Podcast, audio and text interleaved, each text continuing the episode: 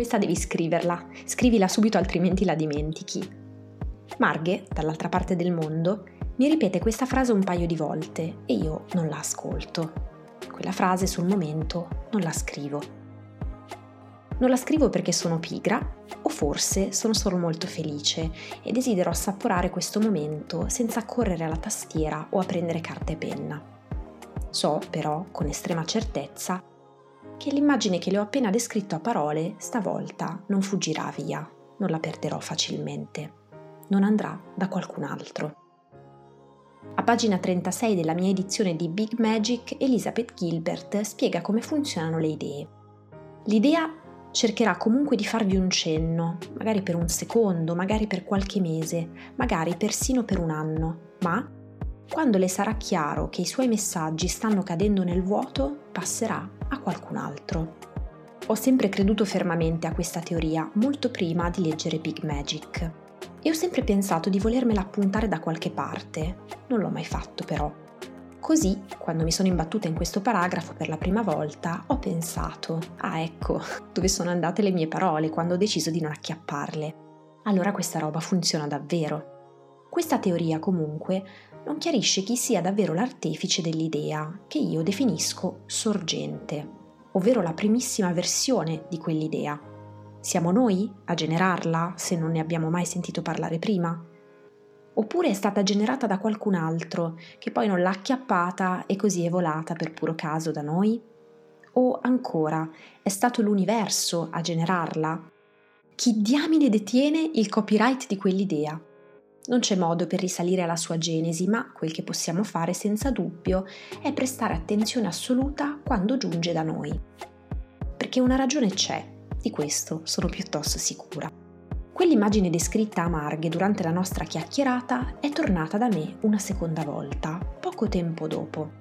Me ne stavo sdraiata sul divano in studio, immersa nella mia meditazione guidata del giorno, palmi rivolti verso l'alto, spalle rilassate e i raggi del primo sole estivo che attraverso le veneziane mi scaldavano i piedi nudi.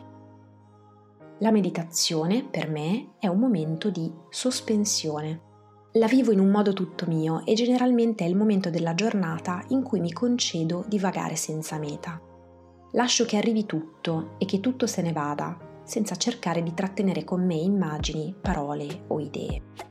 Al termine della meditazione resta comunque in circolo qualsiasi sensazione positiva io abbia provato e dunque non c'è necessità fisica di catalogare o archiviare alcunché. Durante quella meditazione, però, qualcosa di inaspettato. Nel bel mezzo della mia sospensione, un sisma improvviso.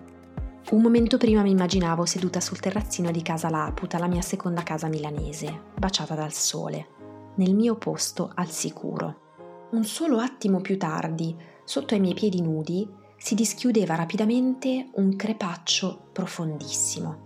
Impossibile aspettare il termine della meditazione per tornare al qui ed ora, perché stavolta quell'idea mi scuoteva come un terremoto e mi chiedeva di ascoltarla, accoglierla, prenderla con me e farla mia.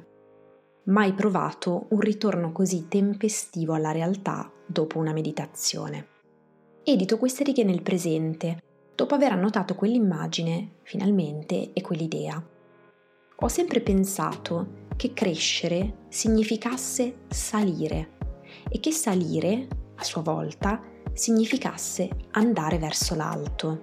Conoscete la mia ossessione per le parole e sapete bene quanto io ami indagarne le sfumature, i significati e l'etimologia. Ecco, crescere condivide la stessa radice di creare, eppure in superficie paiono due cose sottilmente distinte, diverse. La crescita non è una conseguenza della creazione.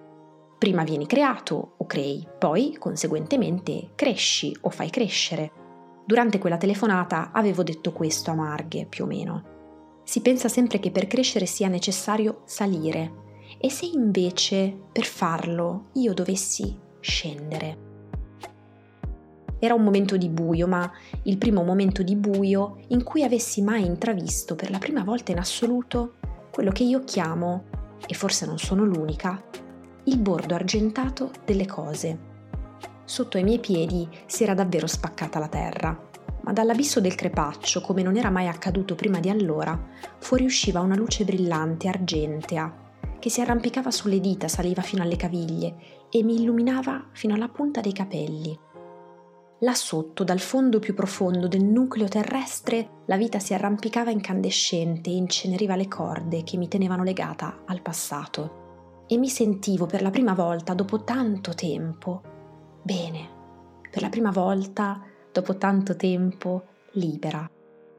La vita quindi, per alcuni non è sopra ma è sotto? Rispondevo a questa domanda, e me ne ricordo in questo istante, centosessantaquattro settimane fa, proprio sul terrazzino di Casa Laputa. Su quel terrazzino scrivevo. E con il tempo ho imparato questo, anche le voragini hanno un fondo. Sul fondo di quelle caverne si riversano acque che prima scorrevano in superficie. La vita scorre anche dove non potete vederla, anche nei luoghi oscuri che vi spaventano a morte. Per la scienza è un fenomeno carsico, per me è uno stramaledetto miracolo. Non sempre, quindi, la crescita è una conseguenza della creazione. A volte, per crescere, è forse necessario affacciarsi all'abisso, imbracarsi a dovere e magari scendere, esplorare il fondo di quelle caverne e avvicinarsi al punto più basso della nostra storia, del nostro passato, della nostra terra, per scoprire poi che là sotto si nasconde in realtà la scintilla pronta ad ardere le corde che un tempo parevano trascinarci indietro. Quelle corde, per un periodo più o meno lungo, ci hanno impedito di crescere, di creare anche. Magari erano relazioni, persone, ricordi, ferite. Ci dicevano con forza: devi restare piccola e non andrai lontano. Noi, magari, a quelle corde abbiamo creduto, perché conoscevamo solo loro. Le temevamo e, ai limiti della rendevolezza, credevamo fossero di grafene, inscalfibili. L'unico modo per comprenderne la vera natura: scendere, addentrarci. D'altronde, spesso in terapia si parla di deep work, lavoro profondo, non si parla mica di lavoro superficiale o sopraelevato, ed è questa la ragione. La guarigione e la libertà, per alcuni, non per tutti, ci mancherebbe, ma la guarigione e la libertà a volte risiedono nel sottosuolo, in quel luogo che abbiamo tentato di sigillare e che ad un certo punto si è spalancato sotto il peso del nostro desiderio di crescere, per poi cominciare, finalmente, a creare. Quando questo accade, quando grazie alla discesa cominciamo o ricominciamo a creare, si tratta davvero di un miracolo? Miracolo, dal latino miraculum, cosa meravigliosa. Mirari, ammirare, meravigliarsi. Se davanti allo spettacolo di quel sottosuolo ci meravigliamo, lo è, è un miracolo. O forse siamo semplicemente pronti. Whitman diceva: sole sfacciato, non ho bisogno del tuo calore, torna a coricarti. La tua luce è solo in superficie. Io forzo le superfici e anche le profondità.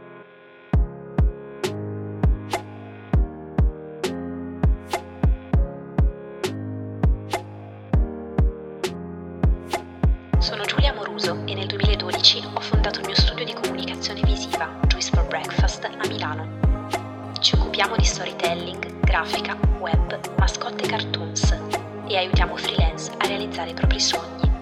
Avete appena ascoltato una puntata di Podcast for Breakfast, il podcast in cui chiacchiero con voi di imprenditoria, lavoro freelance, storytelling e comunicazione visiva.